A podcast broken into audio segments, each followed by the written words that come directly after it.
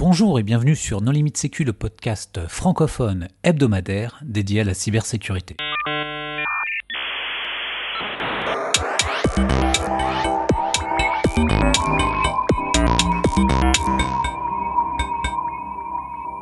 Alors aujourd'hui un épisode sur OpenCTI avec euh, Samuel Assine. Euh, bonjour. Julien Richard. Bonjour. Pour discuter avec les contributeurs No Limit Sécu sont Hervé Schauer. Bonjour. Ronan Mouchou. Bonjour. Vladimir Collat. Bonjour. Christophe Renard. Bonjour. Et moi-même, Johan Uloa. Alors Samuel, est-ce que tu voudrais bien te présenter? Alors oui, tout à fait. Euh, en quelques mots, j'ai donc je suis aujourd'hui à l'ANSI chef du bureau analyse de la menace et des risques. Euh, et l'un des euh, développeurs et cofondateurs de la plateforme OpenCTI. Julien euh, Oui, bah pour ma part, je travaille chez UI, qui est une jeune start-up dans la gestion des data, et je suis responsable de la RD. Alors Samuel, OpenCTI, qu'est-ce que c'est?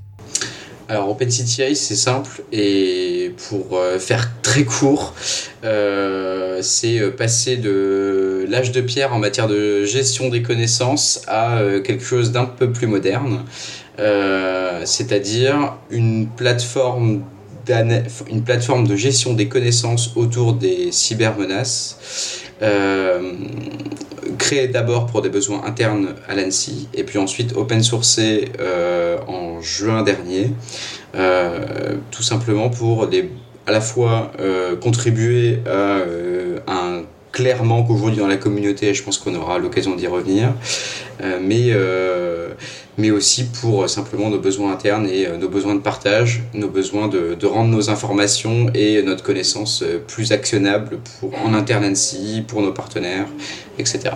Et avant la version open source, est-ce que vous l'utilisiez en, interne? Et si oui, depuis combien de temps? Alors le développement de la plateforme a commencé euh, en septembre 2018 euh, mais c'était vraiment simplement à l'état de proof of concept. Euh, et l'utilisation en interne ANSI euh, a débuté en fait quasi en même temps que la mise en open source de la plateforme. et quand on a quand on a fait la, première release, on avait, on avait pas mal d'objectifs en fait auprès de la communauté, euh, dont l'un d'eux était aussi de challenger un peu la vision qu'on avait construite pendant un an. Euh, il y avait plusieurs objectifs hein, dans, la mise en open source de, la plateforme, mais l'un des objectifs c'était vraiment de, se dire voilà, on a monté une plateforme avec une certaine vision de comment nous on organise notre connaissance euh, en fret Intel et, euh, et puis euh, la communauté a certainement une, euh, des bonnes idées à nous, à nous soumettre. elle a certainement des problématiques. Et ce qui était intéressant au moment où on l'a fait, c'est qu'on avait, on avait déjà plusieurs, plusieurs entités, donc des éditeurs comme, comme Kaspersky ou des, ou des, grandes, des grandes entreprises comme la Banque de France qui nous avaient déjà dit qu'ils avaient des vraies problématiques de gestion de connaissances. Je parle bien de gestion de connaissances et pas de gestion de, simplement d'indicateurs de compromission ou d'observables, euh, mais ils avaient des, des, problématiques de ce type-là. Et donc voilà, un des objectifs, c'était aussi de confronter notre vision à leur. Alors justement, est-ce que tu peux expliquer la différence? Alors effectivement, euh, nous, à l'ANSI, on a, a l'avantage, entre guillemets, euh, d'avoir des ressources en termes d'analyse de la menace et des ressources à la fois en termes de RH et euh, de moyens financiers. Euh, et ces ressources, euh, elles nous permettent aujourd'hui de faire une, des analyses assez fines et assez, on va dire, complètes, à la fois sur la partie géopolitique, à la fois sur la partie technique. Et, euh, et, évidemment, aujourd'hui, il existe des outils depuis de longue date qui sont déjà matures, nous, en, en Interlancy, qui sont matures euh, aussi, je pense, dans la communauté, pour gérer tout ce qui est indicateur de compromission. Bah, évidemment, je pense à MISP, mais il y a d'autres euh, outils sur le marché, euh, notamment pas open source, mais qui, euh, qui, font très bien, qui font très bien le boulot pour, pour gérer des observables et des indicateurs, de compromission.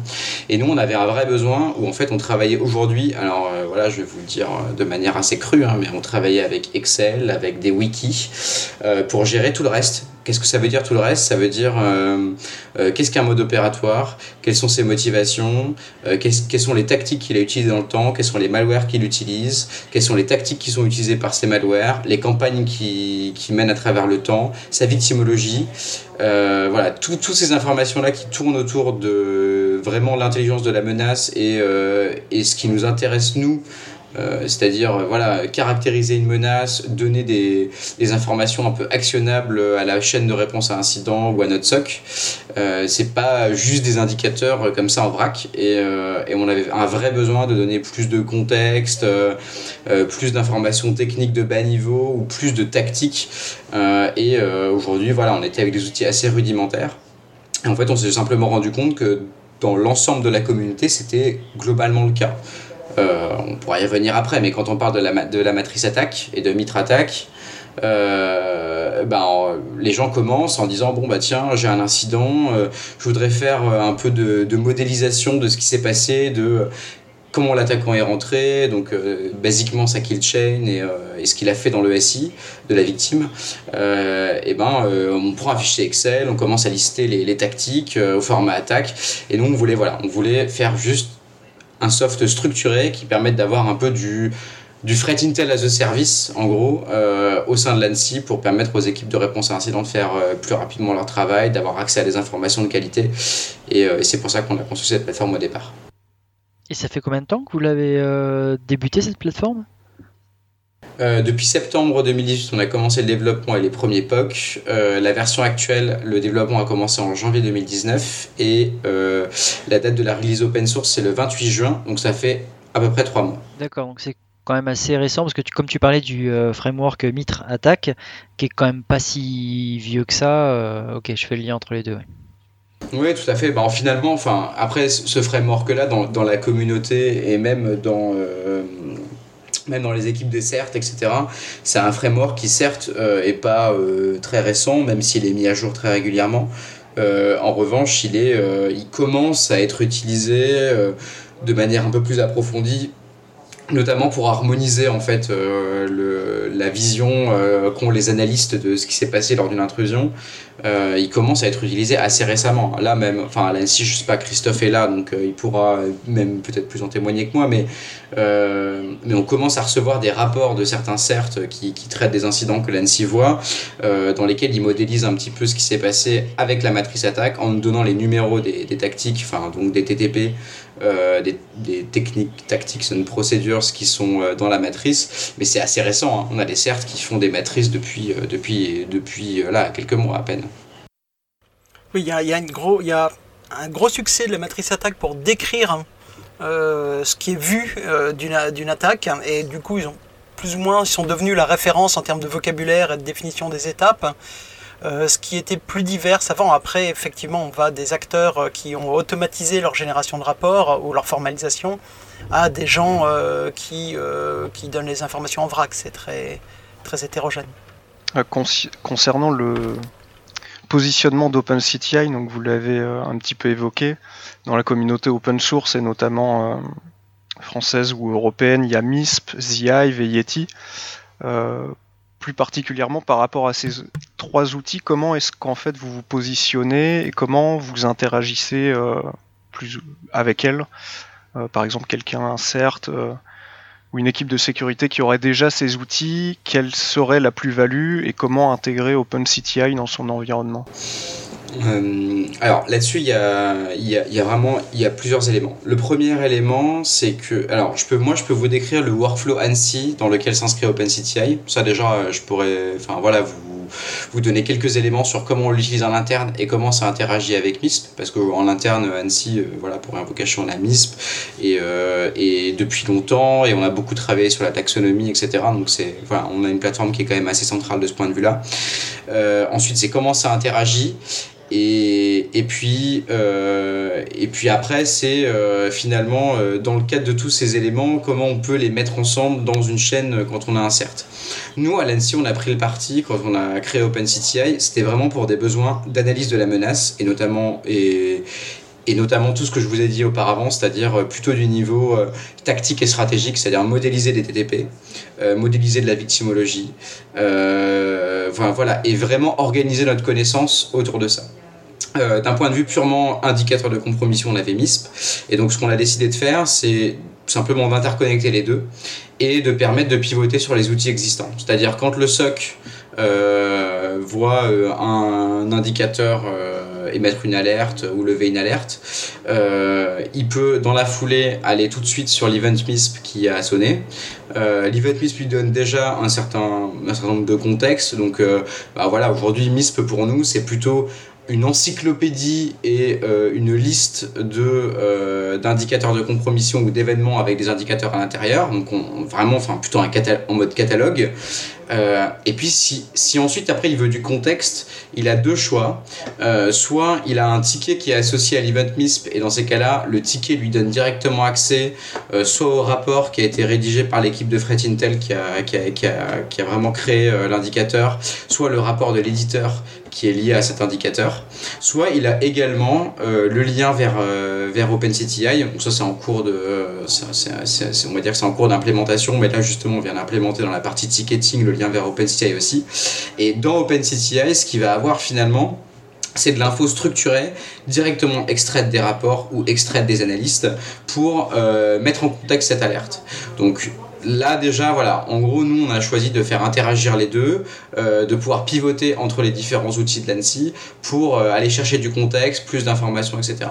Après, euh, la différence entre les deux, elle est, elle est, elle est fondamentale. C'est simplement que, enfin, moi, je vous donne juste l'exemple de des choses qui arrivent toutes les semaines à l'équipe de, de Intel de l'ANSI. c'est un analyste, un analyste de la partie réponse à incident euh, appelle la personne qui est en charge d'une menace ou par exemple bah, en prenons les ransomware c'est euh, on va dire que c'est d'actualité et dit euh, voilà tiens on a vu tel enfin on a vu tel hash ça a l'air d'être tel ransomware est-ce que vous connaissez son moyen de persistance? Bon c'est relativement simple si on a des gens qui ont reversé ou s'il y a des éditeurs qui ont parlé sur le sujet on peut éventuellement lui répondre soit l'analyste peut lui répondre en direct tant mieux pour lui soit il faut qu'il cherche dans sa base de données qui peut être éventuellement un wiki soit ce qu'il va faire c'est tout simplement bah, du coup dire ok attends je reviens vers toi ou lis tel rapport, euh, mais euh, je suis pas certain, etc.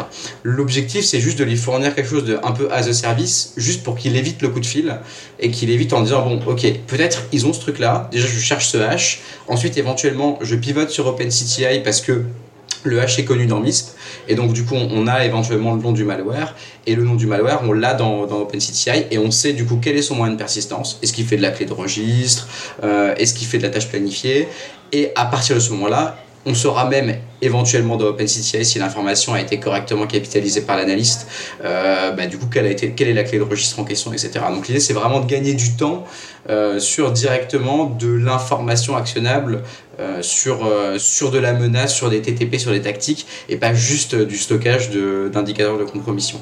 sur Yeti c'est encore un petit peu autre chose, mais du coup je veux pas être trop long non plus dans ma réponse, donc du coup je me contente de, de, de l'interaction MISP, MISP OpenCTI, mais il y a vraiment une complémentarité entre les deux, et nous on l'a implémenté pour qu'il y ait une complémentarité.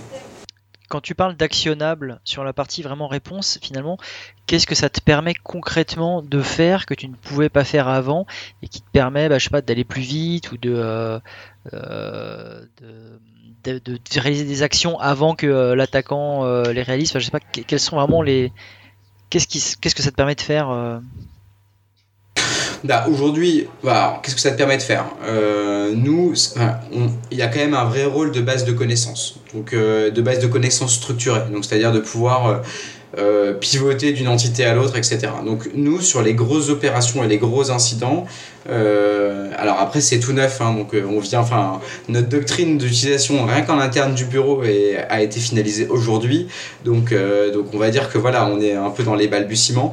On discute beaucoup avec la partie réponse à incident pour savoir comment interconnecter leurs outils qui vont aller carver des TTP, carver des tactiques qui ont été utilisées par les attaquants directement dans les relevés sur OpenCTI plutôt que dans un wiki où ce serait éventuellement moins moins recherchable, etc. Mais en fait, il y a, plusieurs éléments. Il y a effectivement le fait d'avoir les anciens incidents, et nous, du coup, on va s'atteler à, euh, à capitaliser les incidents majeurs en matière de tactique, qu'est-ce qui a été utilisé par les attaquants, qu'est-ce qu'on a vu en termes de kill chain? Jusqu'à aujourd'hui, c'est simple, hein, on le faisait dans des PDF, hein, donc on avait des rapports. Hein, donc c'est-à-dire que aujourd'hui, euh, il faut pas se leurrer, mais en réponse à un incident, euh, quand on arrive à entre guillemets, deviner ou connaître le mode opératoire qui est un peu derrière euh, au départ de, l'affaire ou, euh, ou de l'incident, euh, l'analyste, la première chose qu'il va faire, c'est aller lire les anciens rapports ou aller regarder les anciennes pages wiki pour bah, simplement aller plus vite dans son investigation, savoir un peu où chercher, etc. L'objectif, c'est un peu de lui faciliter le travail en disant, attends, ok, tu éventuellement on sait quel malware a été utilisé, on sait quel mode opératoire, et du coup on va être capable d'aller tout de suite dans OpenCI et de dire ok, ce mode opératoire, il a plutôt tendance à faire ces tactiques-là. Et ce qui est intéressant et ce qu'on avait jusqu'à aujourd'hui dans un wiki, et dans un wiki, Dieu sait que moi je me suis battu quand je suis arrivé euh, il y a un an et demi euh, au bureau analyse de la menace, mais c'est euh, attends, attends, c'est dans le wiki, mais ouais, mais en fait c'est pas totalement à jour, c'est-à-dire que il me semble que ce mode opératoire là, il avait peut-être tel vecteur d'intrusion, mais je sais plus exactement à quelle date c'était. Et en fait c'était tout était comme ça, c'est-à-dire qu'en fait on avait APT28 a fait du spear phishing, oui mais quand, oui mais comment, oui mais à quelle date? Là, ça veut dire aussi qu'on perd la mémoire à chaque fois qu'il y a du renouvellement de personnel. Exactement, et c'est pour ça qu'on voulait évidemment arrêter ça et se dire bon bah on arrête de mettre ça dans un wiki où c'est à moitié sourcé, à moitié daté. On arrête de mettre ça dans des PDF qui, font, qui font 20 pages ou 15 pages euh, parce que personne n'a le temps de les lire. Euh, et donc évidemment, par contre, il va falloir aller lire le PDF si jamais on veut vraiment le détail du détail. Euh, et, et du coup, les documents et les rapports sont indexés dans OpenCTI et sont accessibles. Par contre, dans OpenCI, on a l'information tout de suite actionnable pour l'analyste pour lui dire ok, non, ok, du spear phishing, tel mode opératoire, ouais, mais depuis 2017, on n'en a pas vu, donc c'est quand même peu probable. Euh, ce malware, ok, la, la, dernière version de ce malware, c'est plutôt tel, euh, tel, euh, tel moyen de persistance. Et en fait, aujourd'hui dans OpenCI, on a de l'information structurée en mode relation, en mode entité-relation, avec des dates, en disant bah, de telle date à telle date, on a vu ça, de telle date à telle date, on a vu ça, et ça, ça permet juste d'aller un peu plus vite en réponse à un incident. Est-ce que potentiel... Et les, les, autres, les autres centres euh, d'analyse, euh, par exemple, je sais pas moi, vos homologues allemands, etc., euh, ils, ils, faisaient comment eux? Ils ont exactement les mêmes problèmes que nous. Et c'est justement pour ça, enfin, je crois que c'est un peu pour ça qu'on est là ce soir aussi, mais enfin, on, on peut-être on en reparlera après de l'écho d'OpenCTI dans la communauté, mais aujourd'hui, nous, on est juste sollicité de partout euh, parce que tout le monde déploie OpenCTI et tout le monde a ce besoin-là de, de, gestion de connaissances. Et là, là vous, vous avez partagé juste l'outil mais pas le contenu. Alors, ça, enfin, si tu veux qu'on y vienne maintenant, je sais pas euh, si vous voulez qu'on y vienne maintenant. Euh... Ah, je m'excuse, ça me vient naturellement. Non, mais c'est normal, mais bien sûr. Alors, euh, tout le monde nous demande, voilà, le contenu, quand, comment, etc. Alors, il faut savoir que l'ANSI a entamé des démarches déjà. Enfin, c'est quand même nouveau hein, qu'on s'ouvre sur ces problématiques-là. Euh, on a déjà entamé des, démarches pour partager des, des IOC. on les partage avec des OIV, on les partage avec des P10. Euh, avec des prestataires de détection qualifiés. Donc on commence à partager les IOC avec des exports qui sont directement issus de nos systèmes euh, de notre, en gros pour faire simple, de notre MISP. Euh, et en gros, nous, notre, notre, notre but, c'est d'accompagner ces échanges avec des exports d'OpenCTI avec du contexte, donc avec la référence vers les événements MISP, etc., pour que tout soit bien interconnecté. Et bien sûr, dans l'idéal, il n'y a rien de secret, hein, mais dans l'idéal, et un jour, euh, avoir un, un OpenCity entre guillemets un peu public dans lequel les gens pourront aller venir graber de la data qualifiée en read-only.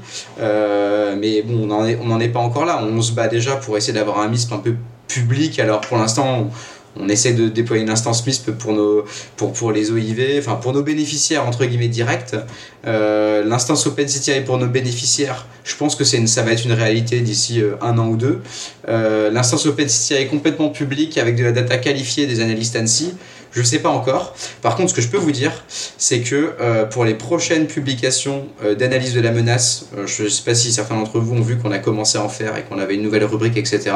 On aura un export Stix2 issu de nos systèmes et issu de notre OpenCTI interne avec toute la data, on va dire, qualifiée sur la menace, avec les campagnes, les modes opératoires, les malwares utilisés, les TTP. Et on va essayer d'accompagner nos publications par un export structuré à importer, soit dans un OpenCTI, soit dans n'importe quel software, on va dire, compatible Stix2. En fait, je crois que ce qu'il faut comprendre aussi, c'est que l'état de l'art de l'échange sur les menaces, aujourd'hui, c'est soit on échange des marqueurs, des observables, des choses qui peuvent être euh, regardées sur les systèmes et les réseaux, soit on échange des rapports. Alors les marqueurs, ils manquent de contexte et ils manquent de tout ce qui est autour de l'interprétation, euh, de l'enrichissement, des associations avec d'autres événements, des spéculations aussi, euh, des informations sur les degrés de certitude tout un tas de choses. Euh, les rapports, ils ont tout ça, mais par contre, ben, on ne peut pas les traiter automatiquement. Donc aujourd'hui, l'état de l'art, c'est ça. Si vous achetez un feed de Fred Intel, vous recevez sous une forme ou une autre ce genre de choses. Euh, il y, a, Stix, le modèle qu'a cité Samuel, qui a été euh, développé par le Mitre, qui vise à pouvoir formuler de l'information la, plus bas niveau du, du, marqueur jusqu'aux informations stratégiques sur les campagnes, les modes opératoires et tout ça. Mais aujourd'hui, c'est assez peu échangé, et il y a une bonne raison pour ça aussi. C'est que euh, bah, l'état de l'art de la collecte de l'information, elle est souvent peu structurée. C'est-à-dire qu'effectivement, si on met de l'information dans un wiki, c'est chacun qui doit respecter une discipline et chacun qui doit faire le ménage dans le wiki euh, pour euh, s'assurer que ce soit de la même façon de deux personnes. Mais ça veut dire aussi que les mots, le vocabulaire, tout, doit être extrêmement structuré. Et bah, c'est un travail qui est difficile. si on veut comparer, Verizon pour euh, le Débir qui sort tous les ans, qui est un rapport sur les menaces euh, du monde privé, ils sont sentis obligés d'inventer tout un vocabulaire et tout un tas d'échelles pour harmoniser ce genre de choses entre leurs différents analystes. Et, euh, vraiment, c'est d'avoir un outil pour supporter ça, dans le sens lecture ou dans le sens création d'information, qui est, très très précieux. du coup, le, modèle de, de données d'OpenCTI, il est basé sur la version 2 de Styx, avec quelques petites personnalisations, euh, comme euh, les organisations, etc., etc., qui sont pas dedans de base. Euh, ma question, c'est est-ce que vous pensez que ce serait pertinent la création d'un langage structuré sous gouvernance française ou européenne, bah, tout en sachant que celui qui contrôle le langage, c'est celui qui contrôle la représentation de la réalité, son expression et tous les processus associer éventuellement les inférences, etc., qui sont présentes dans, dans votre outil. Donc, euh, qu'est-ce que vous penseriez en fait d'une initiative euh, un peu comme vous faites avec OpenCTI, mais sur la structuration du langage? Euh, C'est une excellente question.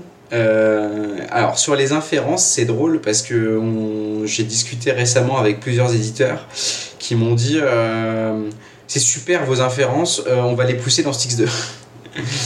Euh, et on va essayer de faire en sorte que dans Styx 2 on normalise les, inférences. Euh, et du coup je sais pas pour les auditeurs éventuellement expliquer ce que c'est qu'une inférence mais en fait dans OpenCTI étant donné qu'on est sur une base de données graph alors peut-être que Julien il peut mieux expliquer que moi d'ailleurs cette partie là mais il y a, y a l'idée. Vas-y Julien je t'en prie euh, oui, bah, on, peut faire, un détour sur effectivement la, problématique qui nous a amené à, utiliser une, base de données hypergraphe qui était liée euh, au modèle de Stix2 dans sa définition et dans sa richesse. Euh, donc on a eu quelques tergiversations autour du, modèle de données et de la technologie qu'on pouvait utiliser ou de la modélisation elle-même de ce que représentait un Stix2.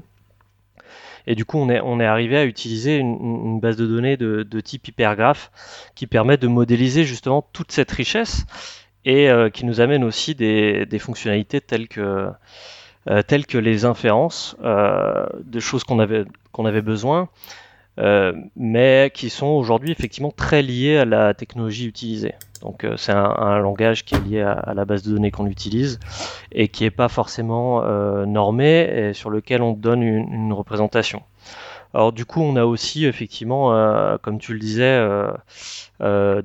pas détourner le modèle 6.2, mais on l'a plutôt enrichi sur certaines parties où, euh, où il nous manquait, ou euh, sur les relations euh, embedded, telles qu'ils les appellent, on a été obligé de les externaliser pour leur donner une vraie, une vraie consistance, parce qu'il y avait un besoin de ce côté-là.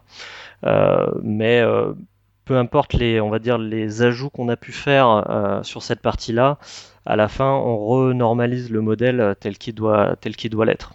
Donc après, pour répondre à ta question, moi je ne sais pas exactement aujourd'hui ce que ça voudrait dire de créer un langage pour ça ou de le normaliser.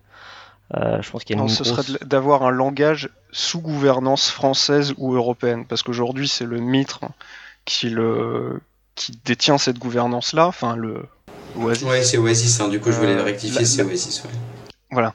La, une des problématiques que, que je vais prendre pour peut-être vous donner une idée, c'est que vous avez cité attaque, par exemple. Donc là, pour le coup, attaque est sous gouvernance Mitre.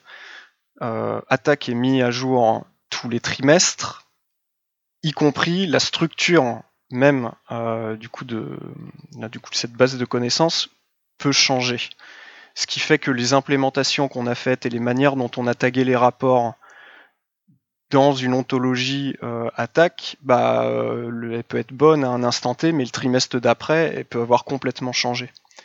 Et donc en fait, bah, d'avoir cette maîtrise-là sur le langage, sur euh, l'ontologie, est quand même quelque chose de, de stratégique. donc c'est enfin OpenCTI est déjà une première base assez incroyable au niveau de la threat intelligence tactique. Donc là, on parle, enfin, on va beaucoup plus loin, mais du coup, est-ce que les deux ne devraient pas aller également ensemble alors juste, juste un truc là-dessus, euh, je différencierais effectivement 6 de attaque parce que en fait OpenCTI globalement est alors, je dirais pas agnostique d'attaque, en fait, il est agnostique d'attaque dans le sens où de base, quand tu déploies la plateforme, en termes de TTP et de framework de TTP, t'as rien, c'est vide. Donc, euh, tu as un connecteur qui te permet d'importer toute la matrice attaque et tout pré-attaque. Euh, par contre, si, tu veux créer ta propre matrice de TTP, libre à toi. En revanche, euh, là où tu as raison, et là où je rejoins ta question, c'est du coup, quid d'un framework de TTP plus européen, euh, éventuellement hérité d'attaque? Moi, les, enfin, le seul autre framework de connaissances suffisamment mature, etc., qui a été open sourcé, à ma connaissance, c'est celui de la NSA, qui lui-même est basé sur attaque, qu'ils ont release dans un PDF il y a quelques, quelques années, qui comprend d'ailleurs des choses très intéressante, je trouve, euh, avec des compléments par rapport à attaque, des choses un peu plus précises, etc. Euh, donc vis-à-vis d'attaque, bon, nous côté OpenCTI, on a implémenté, on a implémenté ce connecteur parce qu'on a décidé à l'ANSI de partir sur ce framework. Mais, euh, mais on risque aussi de le faire évoluer. Je sais que le CertiU qui est avec nous dans le développement d'OpenCTI a la volonté de rajouter des TTP à attaque, de faire évoluer le framework. Par contre, quand ils vont exporter leur rapport et qu'ils vont les exporter en Stix 2 et qu'ils vont avoir des TTP qui sont pas, qui correspondent pas au, basique et au standard, bon, voir comment ça, après ça s'est importé aussi et pris en charge dans d'autres outils. Et concernant Stix 2, en fait, euh, en fait, il y a un aspect un peu bête et méchant à avoir utilisé Stix 2, hein, et je suis d'accord avec. Enfin, en soi, je suis d'accord avec toi sur le fond, mais je vais te dire honnêtement ce qui s'est passé euh, quand on a commencé à créer le soft. C'est que euh, on a le consortium Oasis qui est tout comme Mitre, hein, quelque chose à but non lucratif, euh, qui a des gens qui réfléchissent et des chercheurs qui réfléchissent sur le sujet depuis des années et qui ont modélisé un truc. Et comme l'a très bien dit Christophe, il faut quand même le dire, c'est un truc qui te modélise de l'information la plus technique, du moindre observable, euh, avec euh, éventuellement ces relations de resolving, etc. Donc on parle même des relations entre observables, etc. Euh, jusqu'aux informations les plus stratégiques, c'est-à-dire à, l'acteur. et nous, par acteur, on entend bah, l'état-nation éventuellement derrière, derrière l'attaque, donc on parle, on parle bien d'attribution. et du coup, toute, toute la chaîne entre ce truc-là et ce truc-là a été modélisée. Et du coup, euh, qui a le temps de faire ça aujourd'hui? Clairement pas nous en tout cas. Clairement pas nous euh, qui avons des métiers opérationnels, des métiers... Euh, voilà, donc du coup, en fait, on s'est basé là-dessus en disant, bon, c'est un bon modèle, certainement il est imparfait donc on va l'étendre.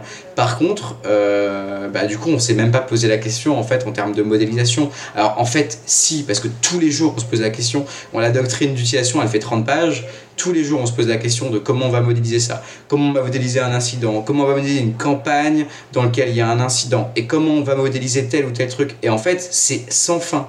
C'est-à-dire que plus on réfléchit à comment on va modéliser, et plus on a de questions qui se posent. Donc c'est euh, voilà, c'est juste très chronophage. Donc euh, la réponse est peut-être oui, mais ni une critique. De... Non, bien sûr, mais ni une critique d'OpenCTI et euh, enfin je pense qu'on est à peu près tous d'accord. C'est pour ça que c'est le langage le plus utilisé que bah Styx malgré tout, toutes les douleurs qu'il peut donner à la fois aux développeurs et aux utilisateurs, c'est le plus complet aujourd'hui. Euh, c'est des douleurs pour les développeurs, hein. Julien pourra t'en parler. Hein. Oui, c'est un modèle relativement complet, on va dire, donc euh, ça, ça, engendre certaines problématiques techniques. Après, je suis pas personnellement sachant qui, qui est dans ce consortium Oasis aujourd'hui et qui influe sur la définition de ce, de ce format, on va dire.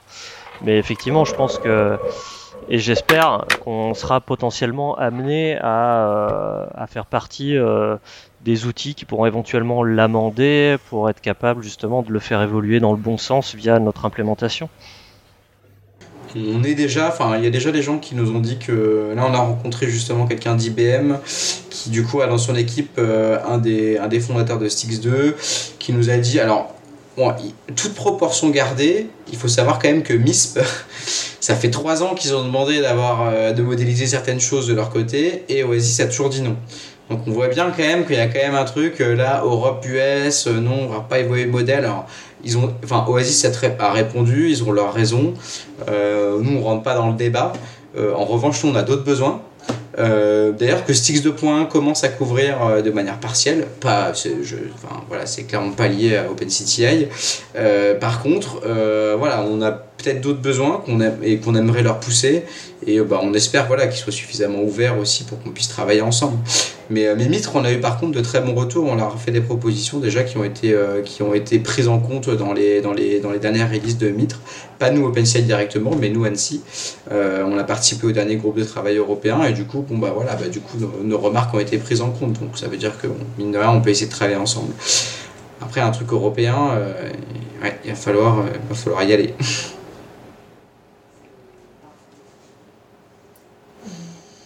Parce qu'en vrai, MISP a les mêmes, enfin, ils ont les mêmes problèmes. Aujourd'hui, on fait des exports MISP, nous, à Annecy, euh, pour nos partenaires. Euh, voilà, sans citer de nom, euh,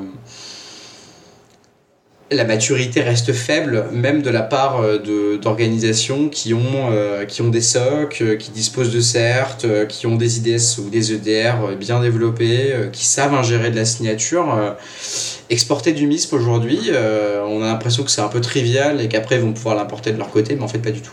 Mais vraiment pas du tout. En fait, il faut vraiment comprendre que c'est un domaine où l'outillage aujourd'hui est assez peu mature, parce que c'est un domaine qui est relativement jeune.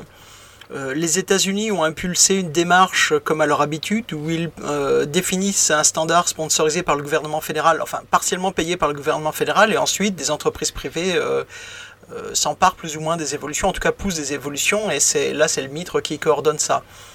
Euh, dans la réalité, la plupart des gens qui font de l'enquête aujourd'hui, euh, les outils dont ils disposent, bah, c'est soit un certain nombre d'outils de gestion d'incidents, mais qui sont centrés sur l'incident, qui ont été créés par différents CERT, qui sont souvent des, des, outils de gestion de tâches et de tickets un peu évolués et sur lesquels on rajoute des fonctions de gestion de la connaissance.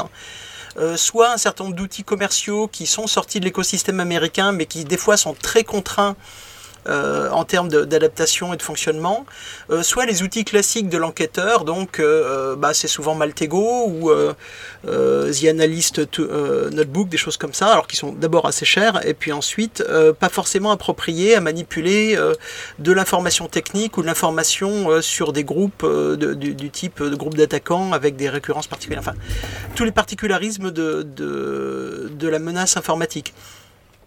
Donc effectivement, comme le disait Samuel, hein, il y a des guerres de normalisation, il y a des guerres de fondement. C'est peut-être pas sur le langage de plus bas niveau qu'il y a le plus de choses à porter qui soient intéressantes. Euh, clairement, c'est sur la façon de penser euh, l'attaquant dessus et c'est la façon dont on l'approche, la façon dont on le formalise, euh, finalement, adopter le standard qui est aujourd'hui de fait, hein, c'est Michel Mondial, et puis adopter et étendre, c'est une stratégie qui a prouvé qu'elle marchait bien.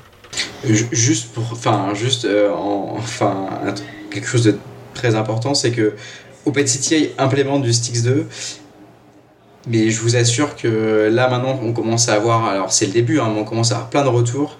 Et en fait, euh, en fait, il y a 12 000, il y a 12 000 manières d'utiliser OpenCTI. Donc déjà, rien qu'avec Stix 2, euh, on a des énormes problèmes parce que nous, finalement, on a quand même créé OpenCTI à la base pour se dire, bon, certes, on va modéliser notre connaissance, mais l'objectif, c'est quand même de la partager en mode structuré. Parce que ce le problème qu'on a dans quand on fait de la CTI à l'ANSI, c'est que, euh, comme disait Christophe, bah, on a des PDF dans tous les sens, mais même avec nos partenaires les plus proches, et je parle des partenaires nationaux ou des OIV, euh, ou des gens vraiment avec qui on échange tous les jours, eh ben on s'envoie quand même des PDF. Alors on a beau se voir toutes les semaines, etc., etc.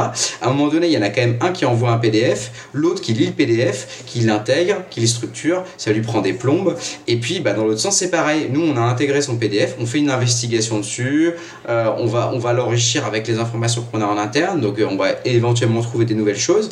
Qu'est-ce qu'on va faire? Eh ben on va créer un nouveau PDF, un nouveau rapport en disant ouais c'était super ton rapport et on t'envoie un nouveau rapport. Et ça, eh ben du coup c'était juste pour en finir avec ça et avec ce cycle infernal de, de s'envoyer des rapports à longueur de journée et de devoir passer son temps à les interpréter et à les entrer dans nos outils. Donc l'idée c'était juste de dire bon bah voilà partageons un standard commun, parlons un peu un langage commun et, oui, on peut vous envoyer des, des IOC au format CSV, à un moment donné, ça vous suffira pas. Donc on va vous envoyer du Stix 2 au format structuré avec des choses un peu, un peu plus intéressantes. Et en fait, bah, malheureusement, enfin, malheureusement ou heureusement, j'en sais rien, on a des partenaires qui ont installé OpenCTI euh, et puis bah voilà, hein, en fait, euh, bah, on est exactement dans les mêmes écueils, c'est-à-dire qu'on n'utilise pas du tout OpenCTI de la même manière. Euh, donc eux, leurs exports ont rien à voir avec les nôtres. eux, ils n'utilisent pas l'entité campagne, ils relient directement des incidents au mode opératoire. Nous, on a tendance à créer des campagnes parce qu'on on essaie de trouver des, de rassembler des clusters d'activités malveillantes.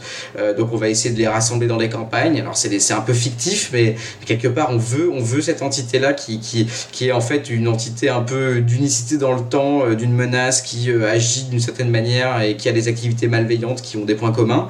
Euh, on essaye de, clusteriser ça de manière, de manière un peu de, manière rationnelle. Mais en fait, euh, voilà, donc chacun utilise OpenCI à sa manière. Donc je vous assure que c'est pas parce qu'on a du Stix 2 qu'on arrive tous à se parler.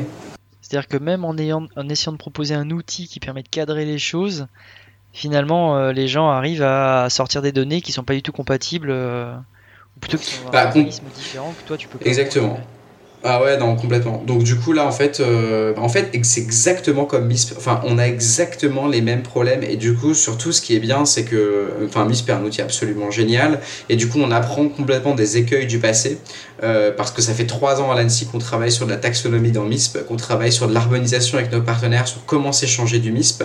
Et ce qui est drôle, c'est que ça fait trois ans qu'on bosse là-dessus, qu'on a quand même quelque chose d'assez structuré avec nos partenaires les plus proches et que là on commence à envoyer des events MISP euh, aux OIV et aux P10 et là on fait un retour d'expérience et c'était juste il y a deux semaines avec euh, un très très gros OIV euh, qui nous dit non non moi je enfin vos events MISP moi j'ai MISP aussi hein, mais vos events MISP alors là mais on arrive mais pas du tout à les importer quoi. Mais c'est on, est on est juste à l'opposé de ce que vous faites. Et donc c'est ça qui est génial c'est que enfin voilà on a, on a énormément de travail à faire. Donc du coup ce qu'on fait dans OpenCTI et c'est là où on a peut-être un petit peu de différence c'est que bah, Julien euh, voilà, traite de la data au quotidien, traite, ça fait 10 ans qu'il fait de la data, et du coup, euh, on a vraiment envie de faire des outils d'optimisation pour pouvoir faire plutôt de la data quality à l'intérieur. Donc, bon, on va dire qu'on va essayer de lisser un peu ces problématiques de format, ces problématiques de la manière dont on capitalise, avec des outils pour euh, ingérer de la data en masse, euh, fusionner des entités, euh, gérer des, on va dire, des aberrations vis-à-vis d'un modèle, etc. Donc, on a quand même vraiment l'objectif de faire, de faire quelque chose qui, qui tourne autour de la data avant de tourner autour de l'échange ou euh, voilà. Donc euh, donc je pense que finalement on arrivera quand même à faire des choses des choses bien et à harmoniser tout ça euh, à, plus ou moins moyen terme voilà. Et ça se fait comment? En représentant mieux cette data de manière à ce que les gens intuitivement mettent telle donnée dans tel champ et je suis pas certain parce qu'en fait la problématique pour moi, c'est que les, gens représentent la menace ou, euh, représentent leurs données ou leur, compréhension du problème de différentes façons.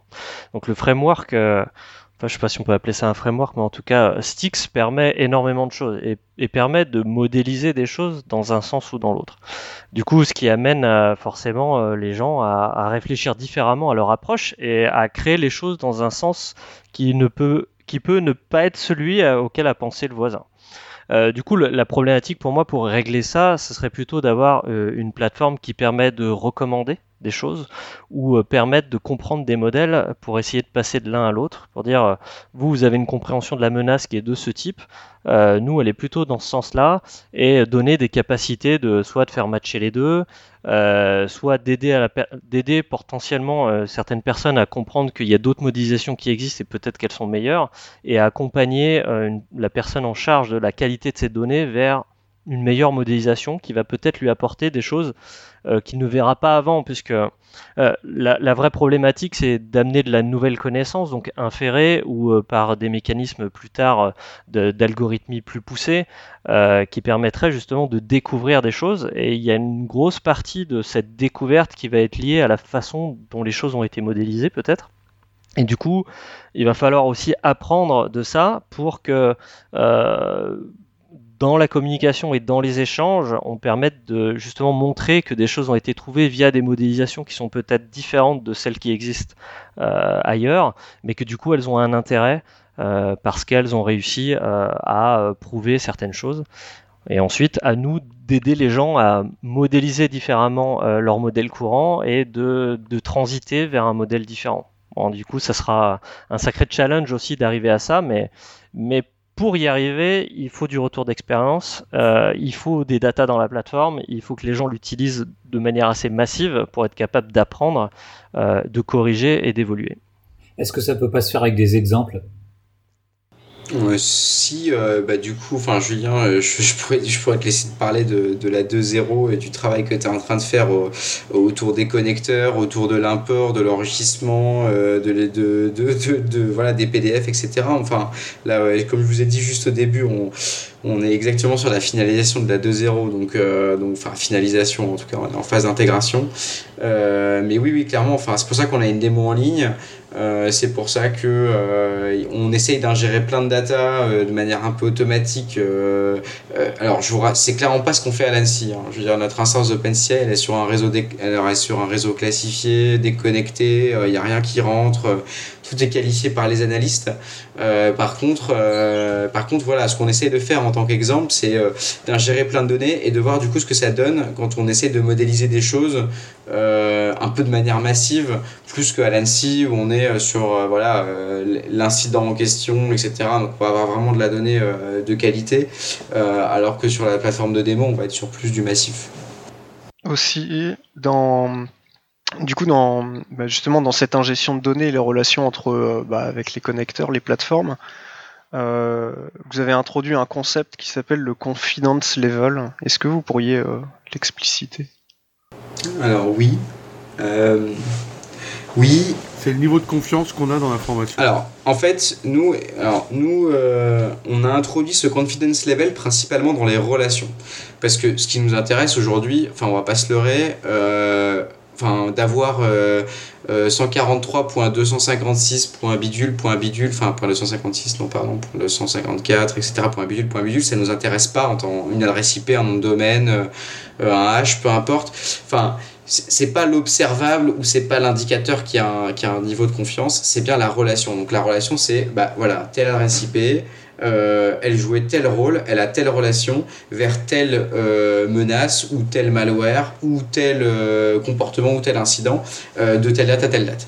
Donc du coup, nous, on a introduit ce confidence level sur les relations et donc on dit, bah voilà, telle relation, elle a tel confidence level. Donc déjà, bon, en 2.0, les, les niveaux de confidence level vont changer. On a adopté une échelle qui est à peu près internationale, donc on va, on va essayer de matcher là-dessus. Et puis ensuite, du coup, on dit, on dit simplement, euh, il y a deux choix dans ces confidence level. Le premier choix, c'est l'analyste qui le définit. Alors, l'analyste, il n'est pas, il sait pas tout, euh, etc. Mais il a quand même une appréciation qui peut être bonne du confidence level. Donc, il y a toujours quand même moyen, on va dire, de forcer manuellement ce confidence level dans certaines conditions. On pourra imaginer plein d'autres choses après, mais voilà, ça c'est le premier cas. Le deuxième cas, c'est que, je ne sais pas si vous avez regardé la plateforme, mais il y a vraiment une spécificité à la plateforme, c'est que nous, on est parti du principe que euh, tout partait de la source et on a besoin de sourcer la data chez nous. Donc en fait, quand on a une relation, je vais prendre une relation très simple, hein, euh, on va dire euh, par exemple APT28 utilise tel malware de 2016 à 2017. cette relation, elle est sourcée par plusieurs rapports. Plusieurs rapports parlent de cette relation. Les rapports, ils ne parlent pas juste que d'APT28 et de, de tel malware. Ils parlent bien de, du fait que APT28 a utilisé tel malware de telle date à telle date. Du coup, on est parti du principe que euh, une relation devait être sourcée par un ou plusieurs rapports. Donc en fait, c'est la relation elle-même qui du coup a une relation vers les rapports. Donc quand on affiche une relation dans OpenCTI, euh, et d'ailleurs quand on va dans n'importe quelle relation de type victimologie, euh, tel MOA cible tel secteur, etc., on a tous les rapports qui parlent de cette relation. Et du coup, les rapports eux-mêmes sont écrits par euh, des éditeurs ou écrits ou enfin, voilà, ont des sources d'informations. Et euh, aujourd'hui, c'est pas le cas, mais, euh, mais demain, ce qu'on va tenter de faire avec le confidence level, c'est de dire bah, vous, avez un confidence level plutôt par source, donc par organisation qui rédige ou vous donne de l'information. Quand il rédige un rapport, le rapport hérite de ce confidence level. Vous pouvez en tant qu'analyste éventuellement dire que ce rapport a un confidence level plus haut euh, parce que euh, bah, vous considérez que ce rapport est un peu spécifique par rapport au reste, mais sinon de manière automatique il hérite de son organisation. Et ensuite, les relations qui sont sourcées par ces différents rapports héritent, on va dire, d'une moyenne, ou en tout cas d'un algorithme avec des poids, euh, d'un algorithme avec des poids, euh, de, de, de, ce confidence level. Donc si vous avez, je sais pas moi, une relation, euh, comme je vous l'ai dit tout à l'heure, hein, de voilà, tel mode opératoire utilise tel malware de telle date à telle date, ça va être sourcé par trois rapports différents qui viennent de trois éditeurs différents. Et donc tout va, tout va s'enchaîner pour que à la fin, cette relation ait un confidence level, on va dire, calculé automatiquement. Et bien sûr, l'analyste a toujours le, libre choix et le libre arbitre de dire moi, j'ai une autre source, je peux pas la mettre dans la plateforme, j'en sais rien, mais en tout cas, mon, mon intuition d'analyste me dit que je vais, je vais, je vais l'élever ou je vais le descendre parce que, parce que je, suis analyste et je sais que bah, peut-être que même si trois sources le disent, bah, c'est peut-être pas vrai. Mais voilà, dans l'idée, c'est de consolider des confidence levels ensemble, euh, sans faire de moyenne, mais plutôt de dire voilà, si ça vient de plusieurs sources différentes qui ont des confidence levels élevés, ça va être élevé. Si on en a un qui est faible mais un élevé, bah, on va plutôt considérer que c'est élevé, etc. En fonction de la multiplicité, de la diversité, on va, on va essayer de calculer des confidence sur les relations. Et, dernière chose que je voulais dire par rapport à ça, c'est on nous a demandé récemment dans une réunion extrêmement intéressante avec euh, notamment les reverseurs côté Annecy, euh, de nous dire mais oui mais du coup ce qui est intéressant c'est aussi de voir l'évolution dans le temps du confidence level. Donc euh, ça c'est quelque chose qui sera malheureusement pas dans la 2.0 mais en train de penser justement dans tous les cas il va falloir qu'on fasse un peu d'audit log entre guillemets de qui a modifié quoi etc. Et du coup d'avoir pour le confidence level juste pour lui de dire je suis analyste, je l'ai monté, je l'ai descendu, et d'avoir un espèce de commit un peu comme dans Git en disant voilà pourquoi je l'ai descendu à telle date, et du coup d'avoir un peu la traçabilité de l'évolution de ce confidence level pour que voilà au, moins au niveau analyste on sache pourquoi il est monté, pourquoi il est descendu, quand est-ce qu'on l'a monté, quelles sont les raisons qui ont poussé un analyste à le changer. Alors tu parlais, on parlait justement d'évolution, quelles sont les, les grandes évolutions prévues Bah, Julien, je crois qu'on peut parler au moins des, évolutions prochaines. En fait, alors juste pour faire une parenthèse, on a une feuille de route, on a essayé d'implémenter, enfin, de, proposer une feuille de route stratégique un peu grosse maille qui est sur le site d'OpenCTI et qui nous amène, je pense, d'ici à 2-3 ans. Euh, et ça, ça nous tenait à cœur dans le sens où quand on release un premier truc en open source, bon, les gens nous ont dit, quand même, pour une première release, c'est pas mal. Euh, vous nous avez pas sorti un POC à moitié fini, euh, dégueulasse, euh, etc. néanmoins, les gens, tout de suite, ils se sont dit, ah, putain, il y avait quand même des limitations, mais, mais où ils veulent vraiment aller, vis-à-vis -vis de MIS, etc. Donc, voilà, enfin, en gros, sur le site, on a une feuille de route un peu long terme, mais voilà, enfin, Julien peut vous parler un petit peu des prochaines évolutions, là, dans, dans, à, court et à moyen terme. Et puis après, euh, sur le long terme, on pourra en parler s'il si, nous reste un peu de temps. Oui, alors le, en termes d'évolution, le, on va dire le, pan qu'on qu qu est en train de développer euh, ou de finaliser euh, pour euh, la V2, euh, c'est la partie plutôt export, import, enrichissement. Donc c'est une partie assez importante et, qui nécessite un, sacré effort aussi. C'est de mettre en place un vrai système d'export, donc avec un avec un file system sur OpenCTI. Euh, donc aujourd'hui, on a fait on a fait le choix de partir sur sur Minio pour être avoir un file system aussi compatible avec avec S3. Euh, qui, va, qui nous permet justement de demander des exports et de stocker les fichiers et d'avoir une, une, vraie gestion de fichiers dans la plateforme et, et, des exports et de profiter aussi de justement de ce file system pour euh, avoir aussi une capacité d'import, donc de d'uploader euh, facilement des fichiers sur la plateforme, donc des, des sticks 2 ou des PDF ou toute autre forme de fichier, et d'avoir un écosystème de connecteurs qui sont capables d'écouter le dépôt de fichiers pour les lire et pour enrichir la plateforme.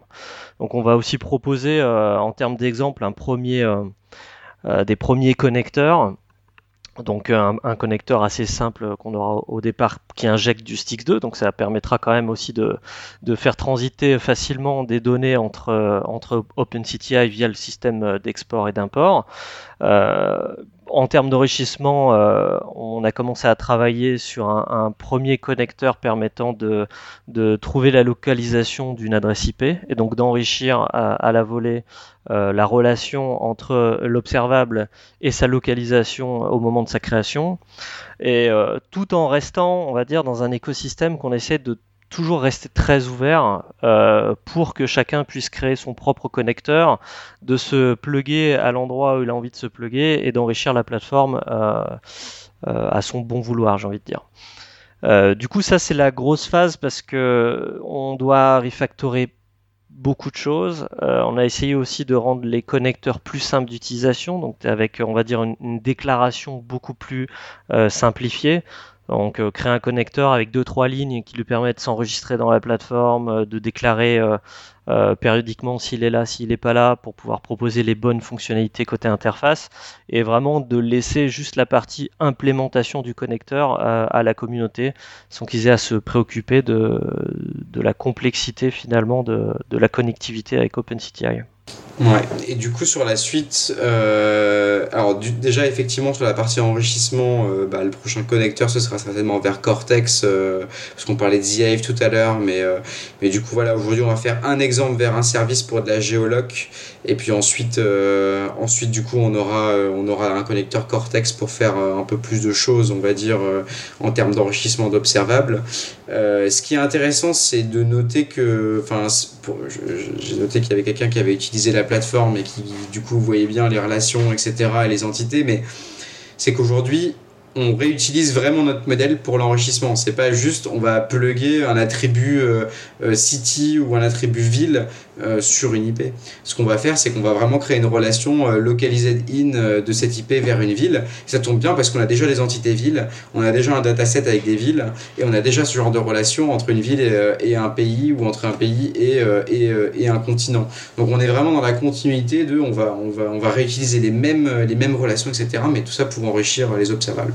Et, euh, et pour finir, bah voilà, bah du coup, sur à long terme, euh, l'objectif de la plateforme, c'est euh, avant tout bah, voilà, de, pouvoir faire de l'import-export. Alors après, du coup, je vais, je vais pas, vais pas réinventer la roue, hein, histoire d'être quand même, quand même consistant avec, avec ce qu'on a en termes de feuille de route. mais nous, donc voilà, avec cet aspect enrichissement, on a une grosse brique d'analytics qui vient juste après en fait, c'est-à-dire que Aujourd'hui, on a la notion de ce qu'on appelle nous des espaces de travail, euh, qui est vraiment un peu sur le mode Kibana avec des widgets, etc., euh, pour pouvoir suivre et visualiser toutes les tendances en matière de TTP, de campagne, de victimes, de n'importe quel. Euh, on veut suivre un secteur d'activité qui la cible à travers le temps, donc on va avoir du coup des des, pardon, des, des des euh, bref on va avoir tout un tas de tout un tas d'outils visuels et de widgets en fait pour pouvoir suivre dans le temps euh, ce qui se passe en termes de menaces. Donc ça c'est plutôt une partie analytics. Euh, ensuite ce qu'on voudrait enfin on va dire les, les trois derniers enfin à très long terme les trois choses qu'on voudrait poser. Un c'est de pouvoir switcher d'un niveau à l'autre en termes de connaissances c'est à dire descendre très bas euh, en termes d'observables, de tel domaine a résolu tel IP, de euh, euh, tel domaine c'est, enfin tel IP c'est tel autonomous system, tel AS, et du coup voilà, enfin de faire des corrélations et du coup de pouvoir visualiser un peu l'écosystème d'une menace à tous les niveaux. Donc si on veut, si on le veut au niveau tactique, si on le veut au niveau des campagnes, si on le veut au niveau victime, on peut. d'implémenter enfin d'implémenter un graphe d'investigation complet, donc c'est-à-dire de pouvoir partir d'une entité et de pouvoir pivoter de manière globale dans la plateforme sur l'ensemble du graphe. Ça, ça va vraiment pas être simple, mais euh, c'est euh, voilà. Et puis, bah, à terme, je vais un peu prononcer le mot magique, mais je, vais me garder, je vais bien me garder de dire IA, donc je, vais plus parler de J'ai pas, même pas parlé de, non, j'ai pas parlé de machine learning non plus, mais j'ai parlé de clustering euh, parce qu'aujourd'hui il y a des algorithmes très simples en parcours de graphe qui font très bien du clustering et du coup je vais parler plus de voilà aujourd'hui c'est simple j'ai dans OpenCTI une base de données graph avec euh, du niveau avec plein de TTP. Donc on, connaît globalement les techniques qui sont utilisées. Euh, elles sont timées en plus, donc on peut voir un peu les évolutions dans le temps. On a des observables on a du coup de l'enrichissement des observables autour et j'aimerais qu'on puisse utiliser des algos de clustering pour dégager des clusters qu'on n'aurait pas vu jusqu'à maintenant. Euh, et ça fait un peu, voilà, ça rejoint un peu les inférences parce que au final, les inférences, on en parlait tout à l'heure, mais une inférence, ça peut être, euh, tiens, telle campagne a ciblé tel secteur d'activité, mais telle campagne est attribuée à tel mode opératoire. Bon, l'inférence, elle est simple, c'est tel mode opératoire à cibler la campagne. Bon, bah, ça, du coup, c'est l'inférence simple. Mais en vrai, rien qu'aujourd'hui dans OpenCTI, Parfois, avec les 10 règles d'inférence qu'on a implémentées, on se retrouve avec des inférences, d'inférences, d'inférences, et du coup des choses qui nous remontent et qui, effectivement on avait deviné un peu de manière intuitive, euh, mais, euh, mais qui nous remontent directement au plus près, et on se dit, ah bah tiens, c'est vrai, au fait, euh, voilà, il y a eu tel malware qui a ciblé telle, euh, telle entreprise, mais ce malware il est utilisé que par tel mode opératoire ou que dans telle campagne, mais telle campagne elle a été attribuée à ce mode opératoire et du coup voilà, on sait que c'est ce mode opératoire là. Et du coup bah voilà, l'idée c'est d'avoir des moteurs de corrélation on est bien dans de la corrélation pour euh, émettre, enfin, faire du clustering et découvrir des, des, des nouveaux clusters d'activités malveillantes. Et voilà, bon, là, on est, euh, voilà, c'est pas encore le cas. Aujourd'hui, on est plus sur une encyclopédie de la connaissance avec des fonctionnalités d'intégration, d'import, d'export, euh, d'inférence aussi. Mais, mais voilà là où on veut aller pour le moment. Et puis pour le reste, on verra, on verra bien. Et alors, en termes de contribution, est-ce que tout le monde peut participer? C'est complètement ouvert? Et si oui, est-ce que vous recherchez euh, des gens euh, qui pourraient vous aider euh, Et si oui, dans un domaine plus particulier ou... Bah, la réponse est simple, c'est oui et oui. Exactement. C'est s'il vous plaît, le projet est open source, c'est fait pour ça. On, avec grand plaisir, on prend les contributions de tout le monde. bon, on n'est pas très nombreux, donc c'est aussi un effet pervers si tout le monde arrive en même temps, donc prenez votre temps. On ne saura pas forcément gérer le flux. Mais euh, non, aujourd'hui, on a quelques, quelques contributeurs qui, euh, sont arrivés, des, gens sur, euh, sur le channel Slack qui, sont intéressés, qui posent des questions, et on, est, essaye d'être à l'écoute et, surtout d'essayer de faire rentrer le maximum de monde. On a de l'expérience un peu avec l'open source, on sait que ça peut être frustrant parfois. Euh, mais du coup, on essaye au moins de, de discuter avec les gens et effectivement de leur donner euh, une première, couche pour qu'ils puissent participer. Alors c'est vrai que c'est pas forcément évident de rentrer dans la plateforme. Euh, c'est pas des technologies qui, en tout cas en termes de, de DB, qui sont utilisées par la majorité des gens aujourd'hui. Euh, donc il y a un ticket d'entrée euh, qui, est assez important. mais pour autant, pour des gens motivés qui ont fait un peu de, un React dans leur vie, euh, qui ont envie de participer, on peut, on peut trouver des choses à faire aujourd'hui sur la plateforme. Et aujourd'hui, en gros, à l'ANSI, du coup, il y a un tout petit peu de contribution de la part de l'équipe de Fred de l'ANSI qui a beaucoup de projets capacitaires et qui du coup euh, de temps en temps met un peu la main à la pâte sur OpenCI. Donc il y a Julien et moi évidemment, euh, et le CERTEU qui nous a rejoint en juin dernier et qui euh, du coup monte sur la plateforme de manière assez intensive et avec un développeur qui devrait occuper la majeure partie de son temps sur la plateforme. Nous en interne, on a un poste ouvert pour un développeur. Alors j'ai aussi des postes ouverts pour les analystes, du coup j'en profite pour dire qu'on recrute des analystes en Fret Intel, mais aussi des développeurs pour OpenCTI. Euh, mais évidemment, bien sûr, euh, voilà, toutes les contributions sont les bienvenues. Euh, il y a du monde sur le Slack, c'est pas toujours simple de répondre à tous, donc voilà, si vous n'avez pas eu de réponse ou ou voilà, si vous avez ouvert une issue et que vous n'avez pas encore de, réponse, on, fait, on fait de notre mieux. Par contre, voilà, on essaie de maintenir un niveau correct euh, en termes de nombre d'issues, on essaie de les close assez rapidement, on essaie de répondre et surtout bah, voilà, d'aiguiller de, tout le monde avec une doc un peu complète, etc. Donc euh, on a besoin d'un petit coup de main. Ok, en conclusion peut-être, euh, qu'est-ce que tu dirais en mot de la fin? Bah, que jusqu'à aujourd'hui, euh, tout le monde me disait qu'ils avaient des fichiers. Tout le monde m'a dit, ou tout, enfin tous les gens que j'ai croisés en termes de, voilà, enfin m'ont dit, euh, tiens, on a, on a tous des Excel et des wikis. Alors certains ils sont mieux équipés quand même parce que nous on a un média wiki et il y en a qui ont Confluence, mais n'empêche que ça reste un wiki et que du coup, bah, je vous encourage à largement utiliser OpenCTI, ça vaut quand même bien mieux qu'un wiki Confluence. Bon, eh bien, euh, Samuel, euh, Julien, merci beaucoup d'avoir accepté notre invitation. Vladimir, Oui. c'est l'heure de la minute fail. Et oui, alors je le rappelle, le principe du fail est de présenter un incident ou événement passé de sécurité euh, en prenant du recul avec humour, mais le principe ce n'est pas d'accabler les gens, donc je ne citerai aucun nom et modifier certains éléments.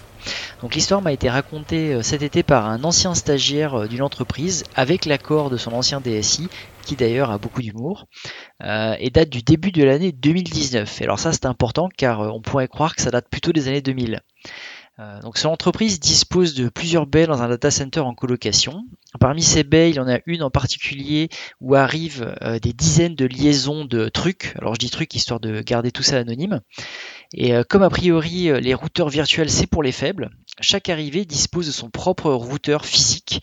Et a priori c'est une volonté d'un des ingénieurs réseau qui préfère les équipements physiques et ça, c'est vraiment véridique.